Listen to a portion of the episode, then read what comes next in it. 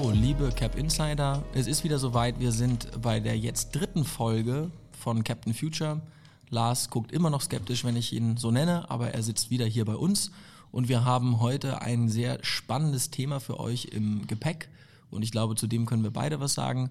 Ähm, und zwar geht es da vor allem um die Energiewirtschaft. Ähm, man hört ja momentan insbesondere durch Greta sehr, sehr viel. Das Thema ist unglaublich populistisch geworden. Das heißt, man merkt richtig, es gibt Hasskommentare ähm, über Greta. Es gibt aber auch schon beinahe sektenhaften Zuspruch. Ich selber bin ein, großer Fan von ihr.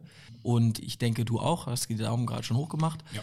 Trotzdem ist es ja so, dass diese Welt der Energiewirtschaft sich so schnell ändert und dass so viele Dinge parallel passieren, dass man auch Verständnis dafür haben muss, dass viele Menschen überhaupt nicht mehr einordnen können, was da auf sie zurollt und in einer Abwehrhaltung bleiben ähm, die zumindest emotional nachvollziehbar ist. Und darüber wollen wir heute ein bisschen sprechen. Das heißt, über die Energiewende, das ist ja ein Unartbegriff aus meiner Sicht, aber vor allem, was passiert eigentlich da? Also wie siehst du das? Ich, du weißt, oder die Hörer wissen, die meisten, ich war bei Tesla, ich war später auch bei Sonnen, ich habe selber erlebt, wie innerhalb von 36 Monaten unser Produkt von viel zu teuer in, wir bauen Fabriken in Australien, ähm, und haben wirklich einen Impact auf das Energiesystem erreicht haben. Aber Lars, wie siehst du das Thema Energie? Ähm, vielleicht fangen wir auch an mit dieser Brücke Polemik und Greta auf der einen Seite mhm. und auf der anderen Seite, was passiert da wirtschaftlich? Was sind die großen äh, Treiber des Wandels? Wie siehst du den Markt? Ja, ähm, danke nochmal, dass wir die Zeit finden, darüber zu sprechen. Ich meine, Greta ist ja gar nicht das Thema. Ich meine, Greta berichtet über etwas, was die Wissenschaft seit 30 Jahren weiß und erforscht hat. Und sie ist ja nur die Überbringerin einer, einer Nachricht, die äh, schon da ist. Das hat sich sicher nicht ausgedacht, sondern sie zitiert Tausende von Wissenschaftlern, die im IPCC äh, seit Jahrzehnten sehr akribisch ähm, Entwicklungen beschreiben und die möglichen ähm, äh, Ergebnisse dieser Entwicklung und ähm, stellt die dar. Und die sind tatsächlich dramatisch. Und es braucht jemanden, der äh, das anspricht. Und ich meine, Greta wird wie unsere Kinder auch das Jahr 2100 noch erleben. Also jeder, der Kinder hat, die irgendwie nach 2000 geboren sind, wenn man sieht, wie der medizinische Fortschritt nach vorne geht, ähm, dann kann man sagen, okay, wenn die 100 Jahre leben, dann werden sie 2100 hier gerne noch ähm, in Hamburg leben wollen. Und es ist ihr verdammtes Recht, das einzufordern, dass man da langfristig denkt und auch vielleicht Politiker, die nur noch vielleicht 20 Jahre zu leben haben, auffordert, jetzt die Dinge zu tun, um ihnen in 90 oder in 80 Jahren das Leben zu ermöglichen. Viele werfen Greta ja vor, dass sie quasi nicht die Ausbildung haben. Ich glaube, Lindner gehört auch dazu, einer meiner Lieblingspolitiker. nicht. Ähm, äh, sagen also quasi, also warum braucht es denn, weil das finde ich ja ist ja die relevantere Frage, warum braucht es eigentlich so ein kleines Mädchen? Also ich habe es ja selber gemerkt, wie sehr sie mich anspricht. Mhm. Ne? Also wie sehr ich ihr glaube, wie sie Daten verarbeitet hat mhm. und einfach bekommen, also einfach sie hat verstanden, dass wenn nichts passiert, wird eine Katastrophe passieren. Und dieses Kind steht da und du, du hörst es dir an und du weißt, dieses Mädchen hat das verstanden, was wir jeden Tag verdrängen. Wir wissen es genau. ja eigentlich auch. Ja. Und verarbeitet das so authentisch. Und auch da, ich meine, du sprichst immer von Wochen und Monaten. Also du redest ja eigentlich nur noch von Wochenzyklen in deiner Zukunftsforschung oder auch in mhm. deinem, in deinem Terminus. Sie hat vor einem Jahr alleine gesessen vor ihrem, vor dem Parlament, mhm. alleine mit einem Schulstreikbild. Mhm. Und jetzt, äh, gerade am letzten Wochenende waren es in Toronto 500.000, die mit ihr marschiert sind. Ich glaube weltweit zig Millionen ja. oder einige Millionen. Ja. Warum braucht es sie? Also was passiert da? Na, es braucht Menschen, die tatsächlich Themen, die ähm, ja diese langfristigen Themen ansprechen. Ich meine, wir ob das nun im Privaten ist oder im normalen politischen Alltag, wird man sich immer erstmal um die Dinge kümmern, die aktuell dringend sind. Und ich meine, wir werden im Moment in der in, den, in der Medienlandschaft ähm, wunderbar damit gefüttert, dass wir uns einen neuen Aufreger jeden Tag irgendwo bekommen für irgendjemanden, der wieder einen blöden Spruch gebracht hat oder, oder sich irgendwo falsch verhalten hat. Und dabei verlieren wir den Überblick über die mittel- bis langfristigen Trends. Und die werden sehr schnell einfach mal verschoben, da kümmern wir uns nächstes Jahr drüber. Und ich meine, was das Wahnsinnige ist in Deutschland. Vor 15 Jahren haben wir diese Energiewende, diesen, diesen Begriff, den, den du sagtest, der ist irgendwie komisch. Wir waren vor 15 Jahren mal auf einem richtig guten Weg. Also wir haben dort irgendwie verstanden, okay, lasst uns dezentralisieren, Solarenergie kommt jetzt in einen in, in eine Phase, wo sie tatsächlich Sinn macht, und zwar nicht nur als kleiner Energieprovider für einen Taschenrechner, sondern tatsächlich äh, für das Grid. Wir haben angefangen, die Windenergie äh, zu machen. Und dann hat man irgendwie über den Alltag hinweg das vergessen. Also zuerst war man schockiert, wie doll die Leute das angenommen haben. Dann hat die Politik ähm, mehr oder weniger einen ein Schock bekommen und sagte, oh Gott, jetzt, jetzt, jetzt baut sich jeder eine Solaranlage auf, auf das Dach. Ähm, das müssen wir jetzt mal schnell beenden. Ja? Vielleicht auch, weil irgendein Manager eines großen Energiekonzerns gesagt hat, also wenn das so weitergeht, müssen wir 10.000 Leute entlassen. Und dann wurde komplett auf die Bremse getreten und dann hat man so getan, als würde das Thema nicht mehr existieren. Und ich meine, wir haben, ich meine, das, was mit Rezo oder mit Greta jetzt passiert ist, ist, dass wir einfach ein Thema, was wir, was wir schon mal richtig gut im Griff hatten und wo wir auf einem guten Weg waren, haben wir dann irgendwann, haben wir die Maschinen 2014, 2015 wirklich von volle Fahrt voraus auf erstmal kurz zurück und dann auf neutral geschaltet. Und Kritiker würden dir jetzt aber entgegenhalten, dass der Weg gar nicht so gut war, weil das wurde ja komplett über die EG-Umlage mhm. finanziert. Die wiederum zahlen ja. nur die kleinen Menschen. Ja. Das heißt, am Ende hat man dem kleinen Stromverbraucher in die Tasche gegriffen, hat ein, ein System, ich nehme jetzt mal die Antipartei ein, mhm. hat ein System aufgebaut, was ja gar nicht nachhaltig ist, weil wenn wir eine Dunkelflaute haben über zwei, mhm. drei Tage, mhm. dann haben wir weder Wind noch Sonne und das Problem kann keiner lösen und so weiter und so fort. Das, äh, ich war selber bei Maybrit Illner und habe mir das auch alles anhören dürfen. Warum denkst du als Zukunftsforscher, wenn man jetzt mal mittelfristig und sich gar nicht verfängt im Klein-Klein. Ja. Warum glaubst du, dass wir da auf so einem guten Weg waren? Also was sind die Argumente für dich dafür, dass das so richtig war? Also dass man diese massive Förderung aufgebaut hat, dass man konsequent gehandelt hat mhm. und ja auch Kapazitäten entstanden sind, die riesig waren. Ja. ja, ich meine, da sind wir natürlich schon sehr dicht an einer politischen Weltanschauung dran. Und im ich meine, ich als Zukunftsforscher versuche, so weit wie möglich äh, nicht politisch zu argumentieren, sondern logisch. Und ja, es braucht natürlich immer Pioniere, die mit etwas anfangen und jeder Pioniermarkt ist am Anfang teuer. Also das heißt, man wird nicht mit einer neuen Technologie oder mit einem neuen Paradigma gleich einsteigen können und ein äh, bestehendes Paradigma ähm, vom Preis her brechen können. Darum war eine Förderung und natürlich die EEG-Umlage, also die Umlage der Mehrkosten auf den Strom, ein Instrument, was damals aktiv beschlossen wurde, ähm, weil man sagte, man möchte tatsächlich hier auch einen Pioniermarkt entwickeln. Das kann wirtschaftspolitisch auch sehr viel Sinn machen, wenn man sieht, da kommt ein Markt, der ist jetzt 0,01 Prozent des Potenzials. Da tun wir jetzt mal ein bisschen Geld rein und dann haben wir irgendwann 10 Prozent eines Weltmarkts. Das kann eine ganz gute Investition sein. Das ist eine gute Aktie, wenn man sie durchzieht. Ja, also wenn man, wenn, wenn man die Sachen macht. Und ja, ich gebe Kritikern recht, ja, das ist zu einem Punkt gekommen, wo viele natürlich dann gesagt haben, so kann es ja auch nicht gehen, kann man jetzt nachregulieren, aber man sollte eine Idee, die man angefangen hat, gerne mal neu kalibrieren und, und, und sehen, okay, wie können wir das machen. Aber wenn man dann den Punkt verpasst, an dem die ganze Welt umschaltet von fossil auf regenerativ und dann nicht dabei ist, obwohl man so viel investiert hat, das ist der eigentliche Skandal. Und ganz ehrlich, wir sind jetzt an Punkten, du kannst in sonnenreichen Ländern oder, oder Regionen, ob das nur Nordafrika ist oder in den Südstaaten Amerikas, da werden Solarfarmen gebaut, die liefern Strom für unter zwei Dollar Cent pro Kilowattstunde, wenn die Sonne scheint. Es gibt kein konventionelles Kraftwerk, also ob das nun Braunkohle, Steinkohle, Gas oder irgendwie eine andere fossile Energiequelle ist, die dort mithalten kann. Also wir sind an dem Tipping Point. Und natürlich muss man jetzt gucken, wie kriegen wir die Netze intelligent, wie kriegen wir die Energie dann gemanagt oder so gemanagt, dass wir sie möglichst effizient verteilen, wo wir vielleicht auch das Thema Speicher nochmal ganz neu überdenken. Da gibt es nämlich auch eine ganz große Bandbreite, ähm, was man dort machen kann. Und dann kann man noch eine Ebene höher gehen und das ist eben auch das, zum, wie das zum Beispiel auch ein Elon Musk versucht mal zu, de, zu demonstrieren. Ähm, wenn wir eine Energiequelle haben, die endlich ist, und wo wir wissen, okay, also die wird irgendwann zu Ende sein, dann ist es einfach sinnvoll, an einem Punkt zu sagen, jetzt entwickeln wir eine Energiequelle, die wir immer wieder nutzen können. Und ähm, dann muss man eben nur fragen, wie lange dauert das? Dauert das fünf Jahre, zehn Jahre oder 20 Jahre? Ähm, wie kommen wir dahin? Und wir sind im Moment genau an dem Tipping Point, dass selbst die konservativsten Kräfte ihr Geld nicht mehr in ein neues Kohlekraftwerk stecken würden, weil sie sagen, die Rendite stimmt einfach nicht. So.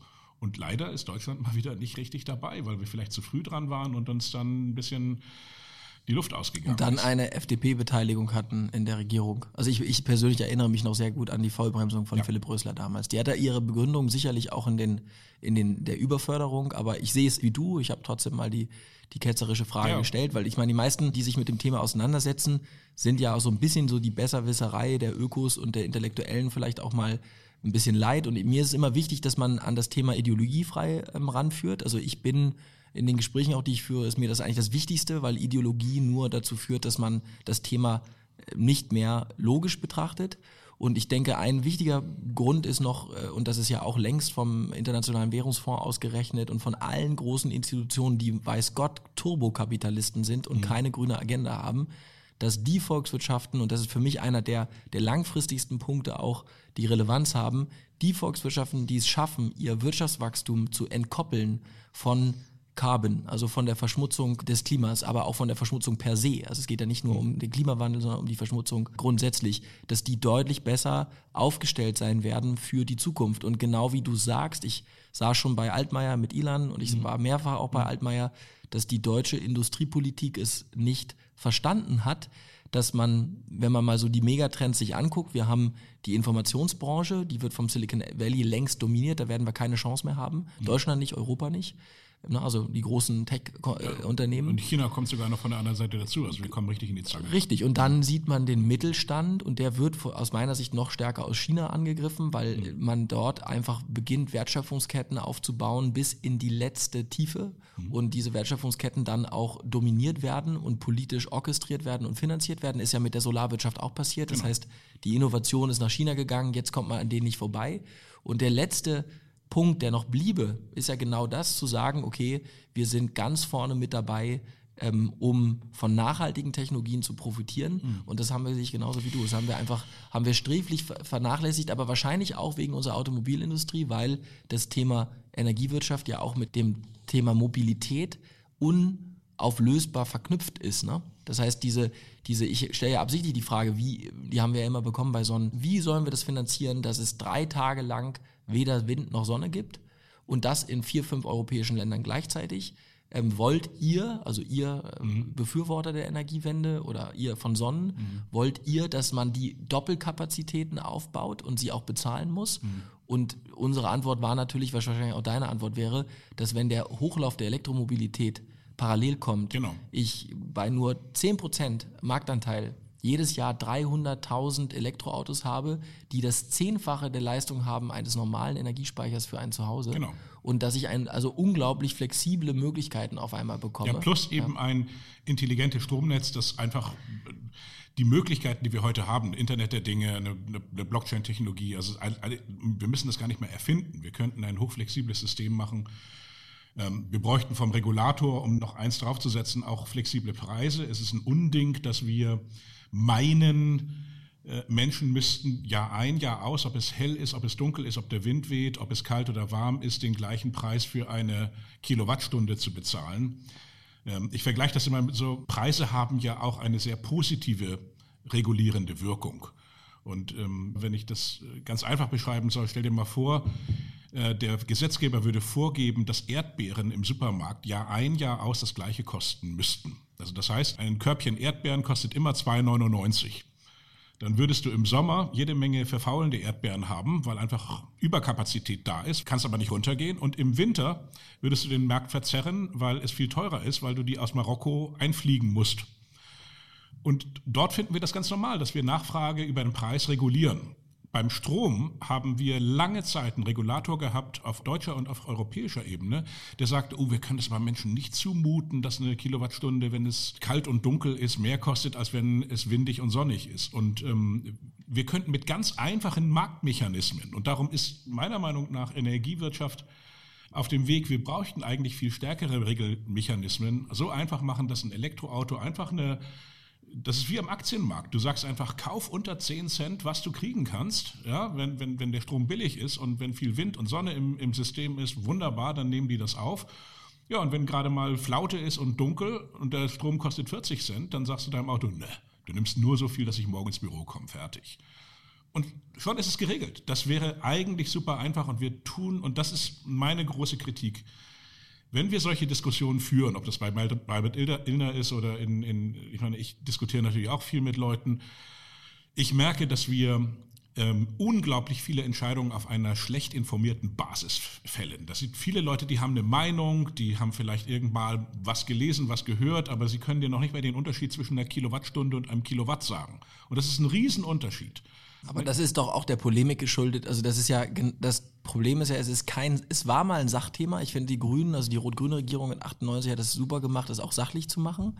Ähm, aber jetzt ist es halt kein Sachthema mehr. Also du merkst, ich meine, mein, ich war bei Maybelline, bevor Greta so groß war. Ich könnte mir vorstellen, wenn wir heute zu dem Thema im öffentlich-rechtlichen Fernsehen, egal wo, es wird an Polemik nicht mehr zu überbieten sein. Das das ist, ja. Keiner interessiert sich mehr für das, was richtig ist, für, auch für die deutsche Wirtschaft. Mhm. Ja, das führt ja. ja. in die Krise. Ich meine, was wir im Moment merken, wir, wir, wir sehen, dass die Demokratie in eine Krise reinläuft, weil äh, also Fakten zählen kaum noch, keiner macht sich richtig die Mühe, Sachen zu durchdringen.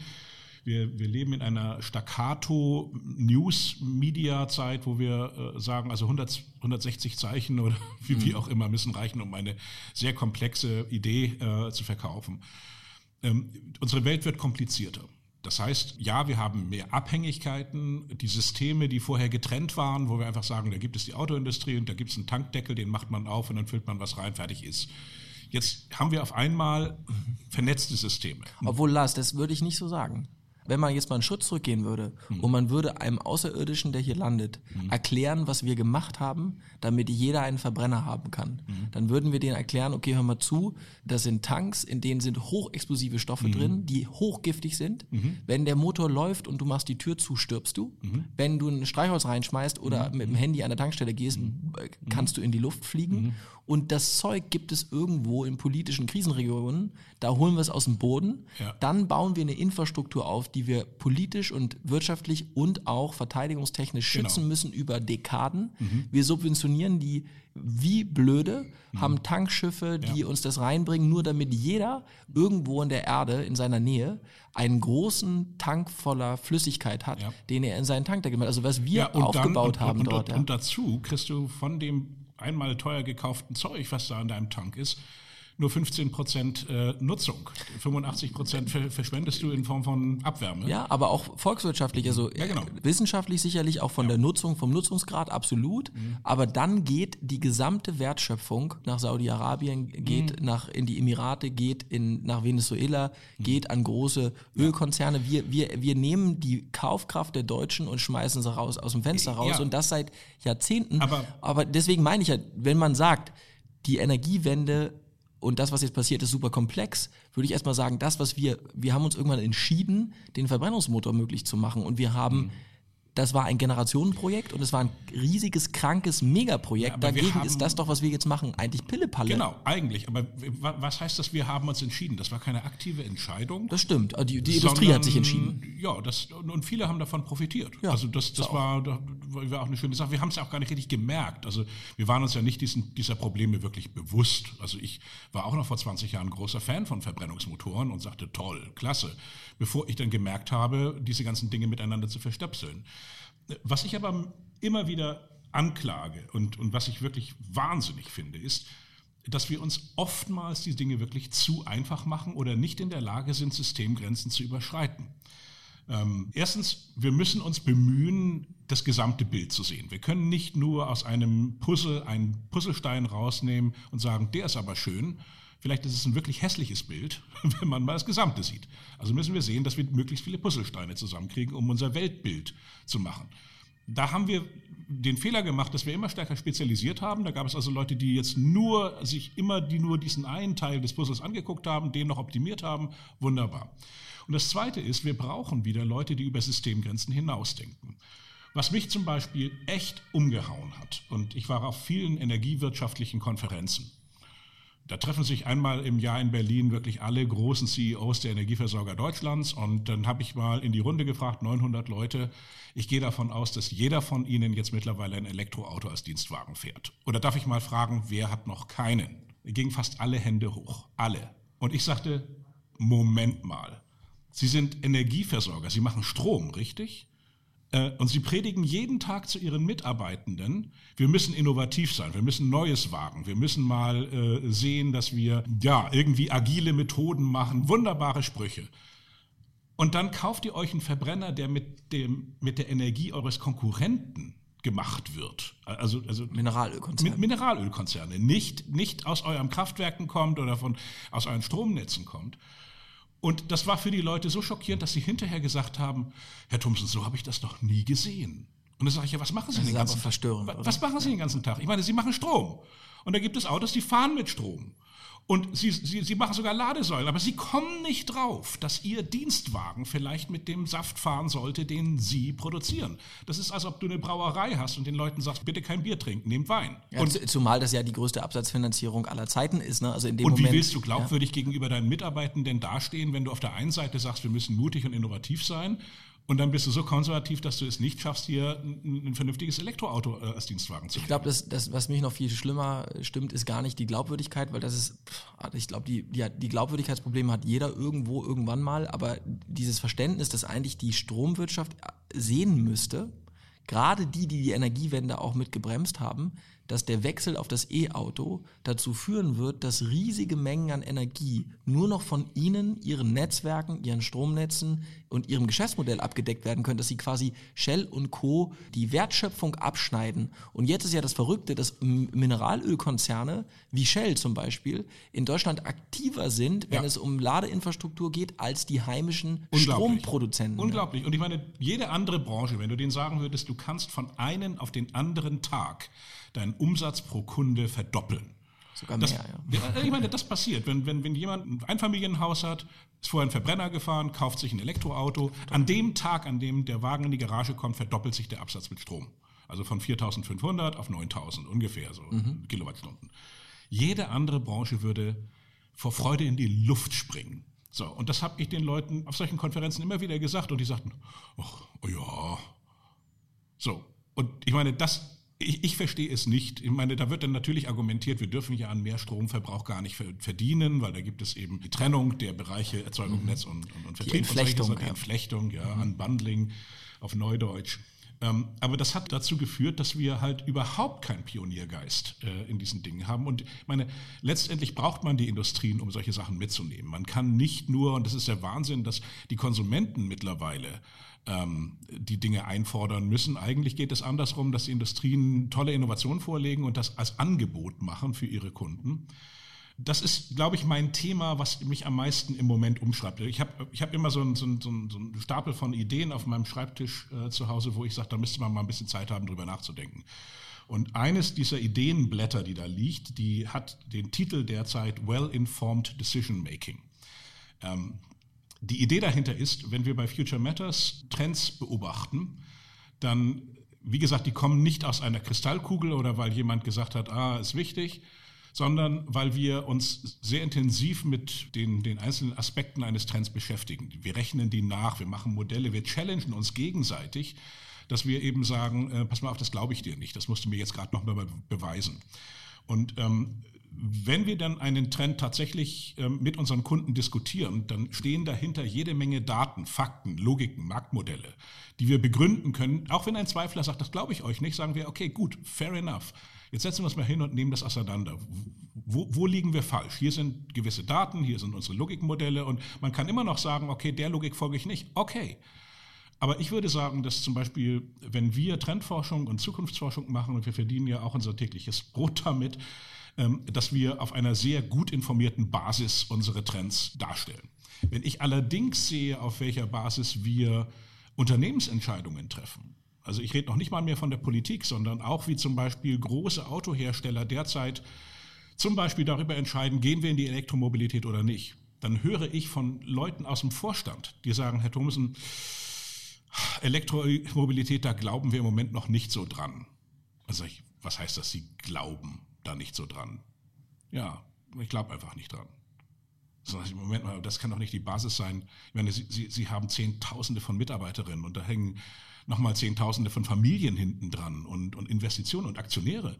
Sie können doch nicht sagen, dass Sie Ihre Entscheidung auf Glauben machen. Also Sie müssen, Sie müssen doch irgendwie die Fakten oder die, die müssen doch ein Modell haben. Haben die nicht. Und das ist für mich der Wahnsinn, wo ich denke, vielleicht kann man sogar etwas machen, wo wir von Future Matters aus ähm, Unternehmen dabei helfen, auf eine ähnliche Entscheidungsbasis zu kommen, dass wir sagen, okay, bevor wir einfach jetzt aus dem Bauch heraus entscheiden oder auf einer uninformierten Basis unsere großen und wichtigen langfristigen Entscheidungen treffen, dass wir dann nochmal zurückgehen und unsere Modelle tatsächlich, unsere Modelle und Daten etwas genauer angucken. Und ähm, das ist ganz wichtig, dass wir das jetzt viel intensiver tun als in der Vergangenheit, weil wir gerade bei Umbrüchen ist das viel wichtiger, als wenn, wenn alles Business as usual ist. Wo siehst du oder wo seht ihr die Energiewirtschaft in zehn Jahren? Wie wird die aussehen? Also was wir im Moment merken, ist, dass viele Regulatoren, ähm, also das sind die ähm, mehr oder weniger die Gesetzgeber, die entweder auf nationaler oder europäischer Ebene die Rahmenbedingungen für die Energiewirtschaft machen, jetzt diejenigen wären, die sie wechseln ihre Branche und äh, oder ihre, ihre, ihre, nicht die Branche, die Ansicht. Vorher hat man eher konservativ spekuliert und, und hat gesagt, okay, es ist ganz wichtig Versorgungssicherheit und macht bloß keine Innovationen, die in irgendeiner Form dann ein Power Outage machen können. Jetzt haben wir Druck durch Klimawandel, wir haben Druck dadurch, dass erneuerbare Energien immer günstiger in der Erzeugung werden, also günstiger als äh, fossile. Und wir sehen, dass marktwirtschaftliche Modelle wie zum Beispiel Dynamic Pricing, ähm, das jetzt auch möglich wird durch Blockchain oder durch eben Internet of Things, ähm, ein wunderbarer Regelmechanismus ist, der viel besser ist als unsere herkömmlichen ähm, Sachen. Darum hoffe ich sehr, dass der Regulator auch in Deutschland oder in Europa sagt, okay, wir fangen jetzt an zum Beispiel für erneuerbare Energien und die Geräte, die mit erneuerbaren Energien laufen. Stationäre Speicher, Speicher mit vier Rädern dran, vielleicht sogar ganze Flotten, dass wir dort eine parallele Entwicklung machen, wo wir marktwirtschaftliche Modelle unterlegen, wo wir sehen, die funktionieren viel effizienter, weil wir einen transparenten Markt haben als die herkömmlichen Systeme und dann ja endlich wieder Fahrt aufnehmen beim Ausbau der erneuerbaren Energien. Das ist meine große Hoffnung und als Zukunftsforscher sollte man, wie ich ja eben sagte, nicht hoffen, sondern das ist auch ein Trend, den wir mittlerweile mit Daten belegen können. Ja, also ich denke auch, dass der, dass der Hochlauf der Elektromobilität da entscheidend ist weil er am Ende ein schon bezahlter Speicher ist. Ne? Die Größen von ähm, Elektroautos, die gehen ja enorm hoch. Ich meine, ein Renault Zoe erste Generation hatte 20, dann hatten wir 40 Kilowattstunden, jetzt haben wir 52 Kilowattstunden und das alles innerhalb von fünf Jahren. Und wenn du siehst, aha, ein Kleinwagen kann dir schon 50 Kilowattstunden Batterie mitbringen, das ist so viel, wie ein, wie ein Haushalt in der Woche braucht. Ähm, wenn du den jetzt noch sinnvoll einbettest, weil er steht halt 23 Stunden der Zeit irgendwo, äh, dann, ich meine, der, der, Speicher ist eh schon bezahlt. Also ob der nun einfach nur so an der Straße steht oder in deiner Auffahrt steht oder ob er irgendwie Teil des Energienetzes wird. Und auch wenn wir dann nur 30 Prozent der Autos an Stromnetz anschließen, ist das riesig. Also wir reden von, wenn, du hattest vorhin mal kurz gesagt, also 100.000 neue Elektroautos bilden praktisch ein großes, ein richtig großes Pumpspeicherwerk in den Alpen.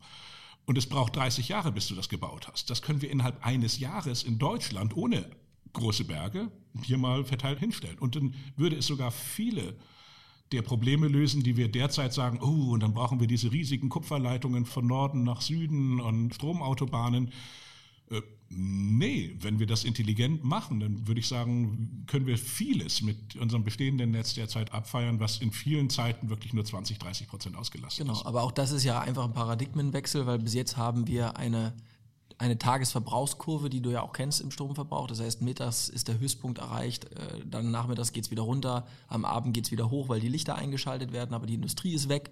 Und das ist, das war interessant, ich habe mal in St. Gallen einen Kurs besucht bei Professor Wüstenhagen mhm. und der hat eine sehr coole Grafik an die Wand geschmissen, hat nämlich gesagt, okay, bis jetzt haben wir eins gemacht, wir haben alle Kraftwerke den tatsächlichen, die Verbrauchskurve der Menschen nachfahren lassen. Mhm. Das heißt, dass wir uns eigentlich mit etwas sehr Komplexem beschäftigt haben, nämlich mit riesigen Kraftwerken mhm. dieser Kurve hinterherzufahren. Ja, ja, und einer drehenden Reserve. Also nur für den Fall, dass ein Fußballspiel unterbrochen wird und alle gleichzeitig nochmal in die Küche gehen und die genau. Mikrowelle genau. anmachen. Ähm, Richtig, ja das ist der Wahnsinn und ich meine, du kennst es von, von, von Sonnen, du kennst es von Tesla. Sobald du auch nur einen kleinen Speicher äh, in ein Haus oder in ein Mehrfamilienhaus reinhängst, kannst du diese ganzen Spitzen glatt bügeln. Und was das helfen würde, einfach, wir, wir, haben einen großen Teil unseres Kraftwerksparks eigentlich nur dafür, um diese Spitzen abzufeiern. Und ähm, ich meine, wir kommen jetzt an diesen Tipping Point, wo es letztendlich, wenn du es volkswirtschaftlich betrachtest, selbst wenn du es betriebswirtschaftlich aus nur deiner eigenen Sicht betrachtest, dass es günstiger wird, da einen Speicher dazwischen zu, zu hängen, als es äh, vorher war. Und ich glaube, der entscheidende Satz ist, war für mich damals der, wir sind mit extrem großen Kraftwerken und der, der Reserve der Verbrauchskurve nachgefahren, was hochkomplex ist, weil die ist ja unglaublich volatil ja. auch. Ähm, auch die muss man berechnen. Jetzt drehen wir es ja einfach nur um. Jetzt fahren wir mit dem Verbrauch, das müssen wir schaffen. Wir müssen mit den Verbrauchskurven der Produktion nachfahren. Das heißt, wir müssen einfach nur in der Lage sein, dass die Waschmaschine, dafür brauchst du noch nicht mal einen Speicher, dann angeht, wenn Strom verfügbar ist. Ne? Ähm, wobei wobei die Waschmaschine ist für mich immer das blödeste Beispiel. Also ich weiß, das ist seit seit Jahren so das Große und jeder, der weiß, also du willst nicht, dass deine Waschmaschine nachts um eins angeht und die Wäsche dann morgen schon wieder leicht muffelig riecht, äh, wenn du sie rausholst. Ähm, aber eine Waschmaschine, eine moderne Waschmaschine braucht für einen Waschgang weniger als eine Kilowattstunde. Dein Auto braucht 50. Das heißt, wir müssen einfach sehen, wo legen wir die größten Hebel an. Und wir haben mit ähm, Elektromobilität einen wunderbaren Hebel, denn alle Autos haben eine Chipkarte verbaut, alle Autos sind jede Sekunde, solange sie Empfang haben, aber das ist auch 99 Prozent der Fall, mit dem Netz verbunden, können sehr, sehr schnell angefahren werden, können eventuell, und das ist aber erst der zweite Schritt, vielleicht sogar rückspeisen. Aber wir können schon unglaublich viel machen mit dem Stand der Technik. Das ist nicht in ferner Zukunft. Und es braucht Einfach Leute, die sagen, kommt, wir nehmen mal was, was, was geht, wir probieren es mal äh, schnell aus, wir können auch nachbessern, weil wir haben eben mittlerweile die Möglichkeit, Software-Updates unglaublich schnell zu machen.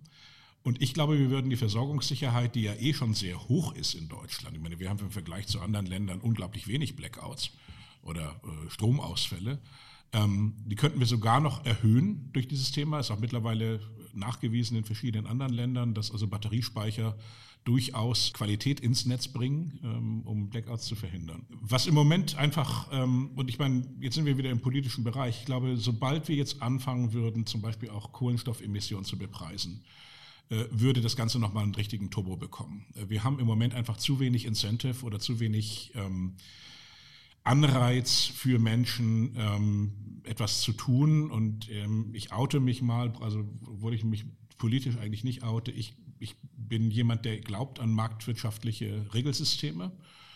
Äh, bin auf der anderen Seite aber schon der Meinung, dass die Politik Leitplanken machen muss, um ja die Probleme, die wir derzeit haben, so anzustoßen, dass es tatsächlich auch einen finanziellen Impact für die Leute bringt. Und sobald du, und nochmal, also bei der Elektromobilität in Deutschland haben wir ein, wir haben zwei, drei große Nachteile in Deutschland. Wir haben einmal die Autobahnen, die ich fahre auch gerne sehr schnell Auto, aber das, das macht nochmal was ganz anderes aus, wenn du geregelt, wenn du, wenn du eine Höchstgeschwindigkeit hast von den Reichweiten her. Und das zweite ist natürlich unsere hohen Strompreise. Wenn du dein Elektroauto mit normalen Preisen für 30 Cent pro Kilowattstunde lädst, Wahnsinn. Aber sobald ein, ein, ein Energieversorger sagen würde, komm, wir machen ein, ein, du hast einen normalen Preis, den du bezahlst, und dann gibt es einen, noch einmal einen Tarif für dein Elektroauto.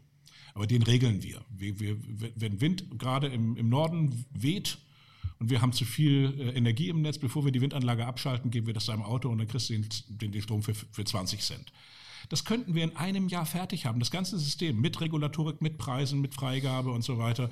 Und es würde einen riesen Incentive bringen, weil, weil du auf einmal ein Drittel weniger für deinen, für deinen Sprit ausgeben musst es gibt, gibt auch schon technische Beispiele, wo das schon gemacht worden ist. Also Sonnen hat schon vor anderthalb Jahren mit der ersten Blockchain genau das gemacht. Du hast den Übertragungsnetzbetreiber, der ist verantwortlich davon, den Strom von Nord nach Süd zu bringen. Das heißt, du hast jetzt die Situation, die du ja beschrieben hast. Du hast große Offshore-Parks, die sehr teuer sind im Übrigen, viel teurer als die Onshore-Parks. Ja. Aber wir haben sie und die produzieren Strom. Der muss nach dem Erneuerbaren Energiengesetz jederzeit abgenommen werden, hm. selbst wenn es physikalisch nicht geht. Das heißt, die Strom Verbraucher zahlen die Subventionen für diese Offshore-Anlagen, auch wenn der Strom nie ja. geliefert werden kann. Ja. Und momentan passiert genau das. Es gibt eben, dadurch, dass der Südling noch nicht ausgebaut ist, bekommt man im, die Menge aus dem Norden nicht in den Süden. Das wäre jetzt auch eins der Argumente der Skeptiker. Die würden nämlich sagen, okay, ist ja schön, wenn du all deine Autos hast, aber deinen neuen äh, Model S äh, mit 100 äh, Kilowattstunden Kapazität in Baden-Baden wird der Wind nie erreichen, der Windstrom. Ne? Und äh, was wir damals gemacht haben, um das mal zu entkräften, ist, dass wir einfach einen, einen bilanziellen Trick gefahren sind über eine Blockchain. Das heißt, dass anstatt dass der Übertragungsnetzbetreiber diese Ausfallgebühren zahlt, haben wir im Norden nicht vollständig gefüllte Batterien von Sonnennutzern angefahren und geladen, kostenfrei, mhm. und haben im Süden die Batterien der Nutzer komplett ins Netz entladen, ja. womit du einfach eine Leistungsverschiebung von Nord nach mhm. Süd hast und die eigentlich nichts anderes ist, die ist ja eigentlich eine synthetische Ersatz für einen Transport derselben Strommenge. Ne? Ja. Und das wurde über eine IBM Standard Blockchain abgewickelt.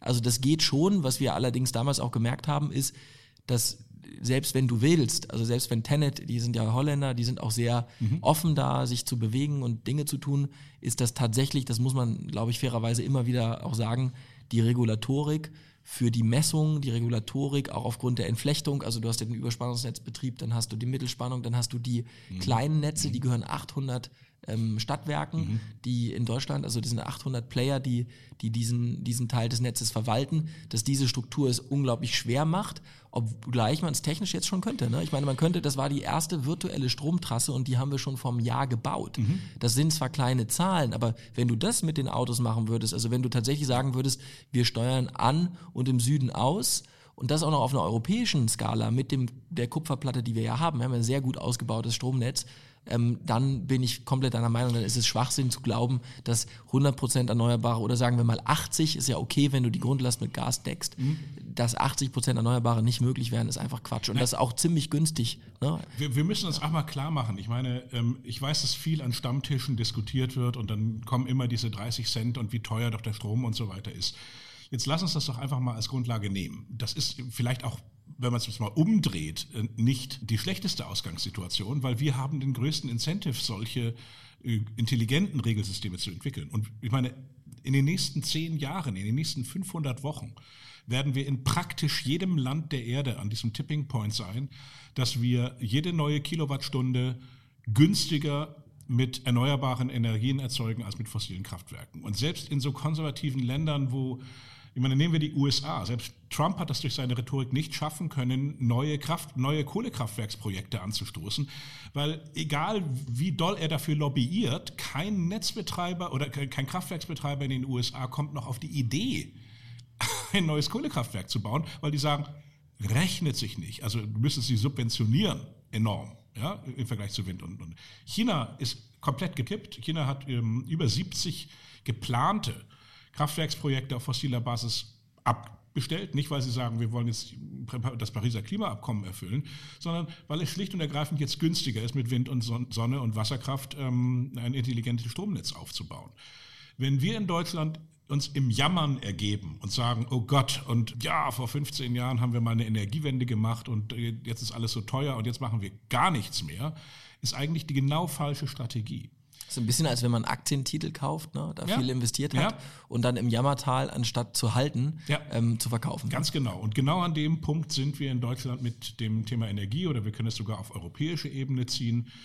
Ähm, wir sollten jetzt unsere vielleicht nicht optimalen Energiepreise dafür nutzen, tatsächlich den, den Backbone, den wir haben, intelligenter zu machen, nicht unbedingt mehr Kupfer zu investieren, weil das dauert einfach irre lange und man weiß nie, ob man die Investitionen so wieder rausbekommt aber tatsächlich auch mit äh, Strategien herangehen, die uns das Internet eigentlich gelehrt hat. Wir haben mittlerweile ja, eine, das Internet der Dinge, einfach mal ein ganz kurzer Exkurs, wächst derzeit 80 mal schneller als das Internet der Menschen. Das heißt also, wir schließen jeden Tag 80 mal mehr Geräte an das Internet an, ob das nun Parkplätze in der Tiefgarage sind, die so ein kleines rotes oder grünes Licht haben und das auf dem Display automatisch anzeigen, bis hin zu Thermostaten und jedes, wie gesagt, jedes Elektroauto. Ich kenne keins, was gebaut wird, was nicht Teil des Internets der Dinge ist.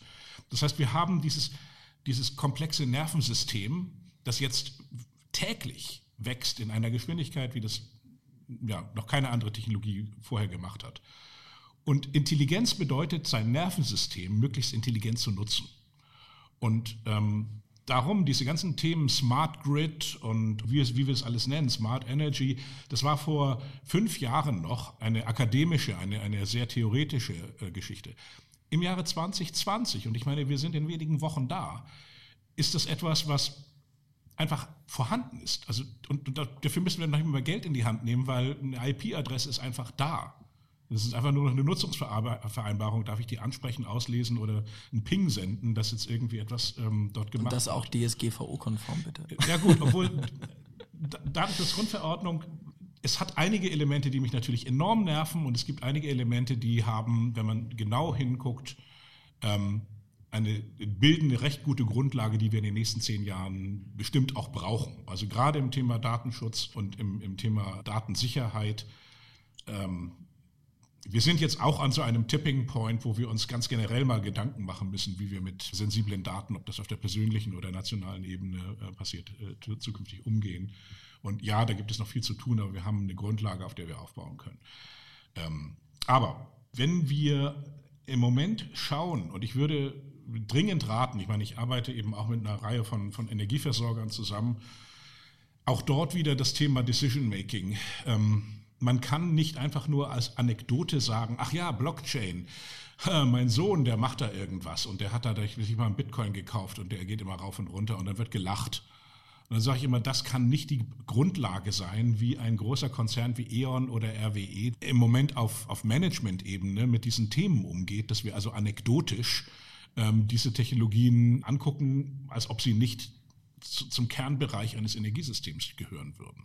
Obwohl, glaube ich, ja auch da ein, also aus meiner Sicht, da das, der größte, das größte Bottleneck wird ähm, aus meiner Sicht 5G sein, weil, also auch dort wieder, ne, also diese, das Internet der Dinge, die Geschwindigkeit, mit der wir äh, Dinge anbinden. Und da sehe ich auch weiterhin den größten Nachteil bei uns in Deutschland, nämlich äh, die, wenn man mal schaut, was äh, Huawei in, oder Huawei, ich weiß gar nicht, wie man das mhm. richtig ausspricht, äh, in China schon macht. Ich weiß nicht, kennst du den Campus von Huawei? In, ich war noch nie drauf, aber ich habe ihn im Video mir angeguckt. Okay. Ja. ja. also die mhm. haben ja, die haben ja Heidelberg nachgebaut und ja. verschiedene deutsche Städte und haben dann so eine Walt Disney Bahn, genau. die da durchfährt. Da arbeiten irgendwie 15.000, nee, 25.000 Menschen in der Entwicklungsabteilung. Genau. Also eine ganze Stadt ähm, 30, 40 mal größer als alles, was Siemens hat. Mhm. Da ist 5G quasi geboren und ist 5G fertig. Mhm. Und ich glaube, das ist, das ist tatsächlich, nachdem wir die Informationsrevolution im Silicon Valley komplett verschlafen haben, ähm, und auch dort sehe ich das größte, die größte Risiken, dass die Deutschen es nicht schaffen, im Mobilitätsbereich und im Energiewirtschaftsbereich mitzuhalten, sehe ich tatsächlich in der Bedeutung von 5G ähm, insbesondere auch im Rollout, weil es wird darum gehen, den ersten Markt zu bauen, in dem du eine kritische Masse an, an Objekten managst. Und wer das schafft, also wir haben bei Sonnen einen Invest Investor aus China, der sich unter dem Begriff ENOS mit dem, mhm. mit dem System für ähm, Energiemanagement beschäftigt, also eigentlich so eine, so eine atmende Artificial Intelligence Plattform, die sämtliche energierelevanten Objekte einbaut in eine Programmiersprache und auch in ein Backend. Also so ein bisschen wie iOS von Apple für Smartphones, für die Objekte, die eine Rolle spielen in der Energiewirtschaft, also äh, dezentrale Produktion ähm, mhm. und äh, Mobilität. Und wenn die, das ist ja alles, genau wie du sagst, keiner hat bis jetzt eine Chance gehabt, das wirklich umzusetzen, weil eine 3 oder 4G-Verbindung, gerade wenn man mobil unterwegs ist, ja. einfach die Qualität nicht mitbringt. Mhm. Bei 5G 60 mal schneller als 4G ja. ähm, wird das von einem Tag auf den anderen anders sein. Das heißt, dann wird es Realität sein, dass das Auto das Garagentor erkennt das Auto, das Garagentor öffnet sich, das, das, Haus weiß, das Auto ist da, es wird beladen und dort sehe ich ein wirklich extremes Risiko, weil wir haben eigentlich einen guten Mittelstand, wir haben viele mhm. andere Dinge, die gut sind, dass wir dort hemmungs, also wirklich wirklich abgehängt werden. Und ich weiß auch nicht, wie man das ändern kann, aber vielleicht hast du da eine Idee. Naja, ich bin nicht so pessimistisch, weil ich bin der Meinung, ähm, es hat in der Vergangenheit immer wieder Situationen gegeben, wo Länder, die eigentlich komplett abgehängt waren oder wo man dachte, die packen das nicht oder ganze Industrien tatsächlich diesen Kick noch bekommen haben. Und es ist nicht zu spät. Zum Beispiel? Naja, nehmen wir mal an, ich meine jetzt wieder politisch die Zeit unter Obama ähm, äh, in Amerika. Und wenn man alleine sieht, was in den acht Jahren an Umstellung im Energiesystem, auch getrieben durch Silicon Valley und durch, durch Unternehmertum. Ich meine, wir hatten in einem vorherigen Podcast mal über Tesla gesprochen, wo Leute, die eigentlich so von, aus, von, von der Außenseite kommen und, und mit einem unternehmerischen, sogar mit einem Shareholder-Value-Anspruch, ähm, eine Industrie angegangen sind, die vorher total verschlafen war. Ähm, wenn man das einfach mal sieht, acht Jahre, das sind 400 Wochen, ein bisschen mehr als 400 Wochen, da haben die Industrien aufgebaut, die sind heute wahnsinnig. Und die können, die sind sogar so resistent, dass sie sogar einen Donald Trump überleben werden und hinterher dann nochmal äh, was aufnehmen. Ob das nun im Bereich mobile, äh, mobile oder stationäre Speicher ist, ob das im Bereich ähm, Internet of Things ist, ob das im Bereich Machine Learning und das, ich meine, man muss sich mal wirklich vorstellen, es wird ja viel einfacher in Zukunft. Früher mussten wir ganz komplexe Regelsysteme bauen, wo Programmierer sich über viele Monate und Jahre ausgedacht haben, was passiert dann, äh, wenn irgendwie ein Status einbaut, wo das fest programmiert wurde. Machine Learning, künstliche Intelligenz ermöglicht es so viel einfacher, Systeme sich optimieren zu lassen. Aber ich verstehe das 5G-Argument dann nicht. Also aber das 5, ja, meine, okay. Ohne 5G wird auch, wird, wirst du die Datenpunkte für eine äh, KI gar nicht sammeln können. Aber das, ja. Ist es wirklich so, dass wir sagen, wir, wir kriegen 5G in, in Deutschland nicht? Ich meine, ja. Wir haben noch nicht mal 3G in manchen kleineren Städten. Ja, ich sitze in Berlin mh. beim Venture Capitalist und habe keinen Empfang auf meinem Telefon. Ja. Ähm, ich gucke äh, die äh, Investorenvertreterin an, die hat auch keinen Empfang und das Wi-Fi geht nicht. Also ich vielleicht übertreibe ich auch, ja. oder, ne, aber ich glaube halt wirklich, es ist die Datenpunkte in Berlin, das ist ein gutes Beispiel. Ne? Die ganzen Scooter, die da rumfahren, mhm. die haben ja alle mhm. Applikationen, die können ja gar nicht mehr ohne Smartphone ja. genutzt werden. Und das Datenvolumen ist derart hochgegangen, dass zum Beispiel auch die Investoren, die jetzt investiert sind bei Lemon, bei, oder wie sie mhm. heißen, bei, mhm.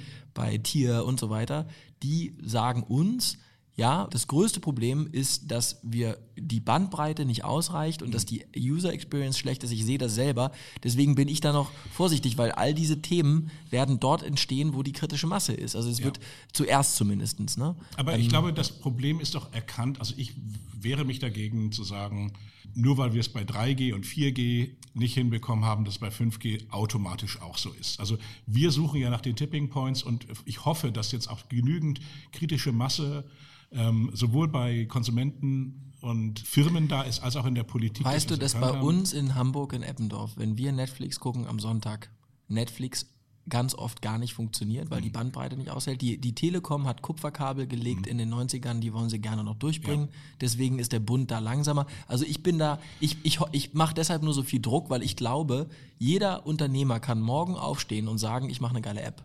Jeder Unternehmer kann sagen, ich nehme einen Scooter, ich nehme ein Auto, mhm. ich nehme egal was, ich nehme einen Speicher mhm. und baue die Blockchain drauf und ja. ich gehe zu Und Tenet. verdienen damit sogar Geld. Richtig. Mhm. Aber wenn die Infrastruktur dafür nicht da Absolut. ist, das, sehe ich echt noch. Noch, noch mal, ich meine, wir reden von einer Infrastruktur, 5G kann innerhalb von zwei, drei Jahren auf- und ausgebaut werden. Das ist nicht etwas, wo wir sagen, wenn du ein Autobahnnetz baust oder, oder, ein, oder ein Pumpspeicherwerk in den Alpen, dann, dann hast du Planungszeiten und Bauzeiten, die sind Jahre, Jahrzehnte. Wir reden von einer Technologie, wo ich sage, wenn wir es wirklich wollen in Deutschland, also wenn der politische Druck da ist, wenn wir wirtschaftliche Incentives machen, wenn wir vielleicht sagen, okay, wir liberalisieren den Markt so, dass wir, vielleicht kann das 5G-Netz bei uns tatsächlich auch die Defizite der, der ISDN-Zeit, also wo wir einfach noch an dem Kupfer, was wir damals reingetan haben und wir so gerne noch behalten wollen, ver, äh, verbreiten. Ich sehe das auf der Seite der Verteilnetzbetreiber und auch der kleinen Stadtwerke durchaus Fiber to the Home ein, ein Feld ist, wo sie rein wollen und, und auch bereitstehen. Also ich bin da nicht ganz so pessimistisch. Ich äh, hoffe immer noch, dass wir jetzt diesen, diesen Pain Point erreicht haben, an dem wir ähm, sagen, kommt, jetzt geben wir mal zwei Jahre richtig Gas, wir machen ordentliche Geschäftsmodelle und theoretisch sind wir dann auch in zwei, drei Jahren an dem Punkt. Ich hoffe das sehr, dass wir, dass wir diesen Sense of Urgency jetzt erreichen. Ich würde sagen, zwei, drei Jahre aus Sicht eines Zukunftsforschers sind eine Ewigkeit. Wir brauchen es schneller. Aber ich glaube, wir sind langsam zeittechnisch am Ende unserer Möglichkeiten hier. Wir werden das Thema künstliche Intelligenz und Artificial Intelligence, Lars, mit dir noch auseinandernehmen. Das heißt, hier schon mal die Ankündigung an alle Hörer, die noch dabei sind. Wir werden uns im nächsten Podcast dem Thema künstliche Intelligenz und Robotik nochmal in aller Tiefe widmen. Lars, vielen Dank, dass du da warst. Wie immer, mein Vergnügen. Dankeschön an alle, die zugehört haben. Habt einen schönen Tag, Abend, Morgen, wo auch immer ihr seid. Tschüss.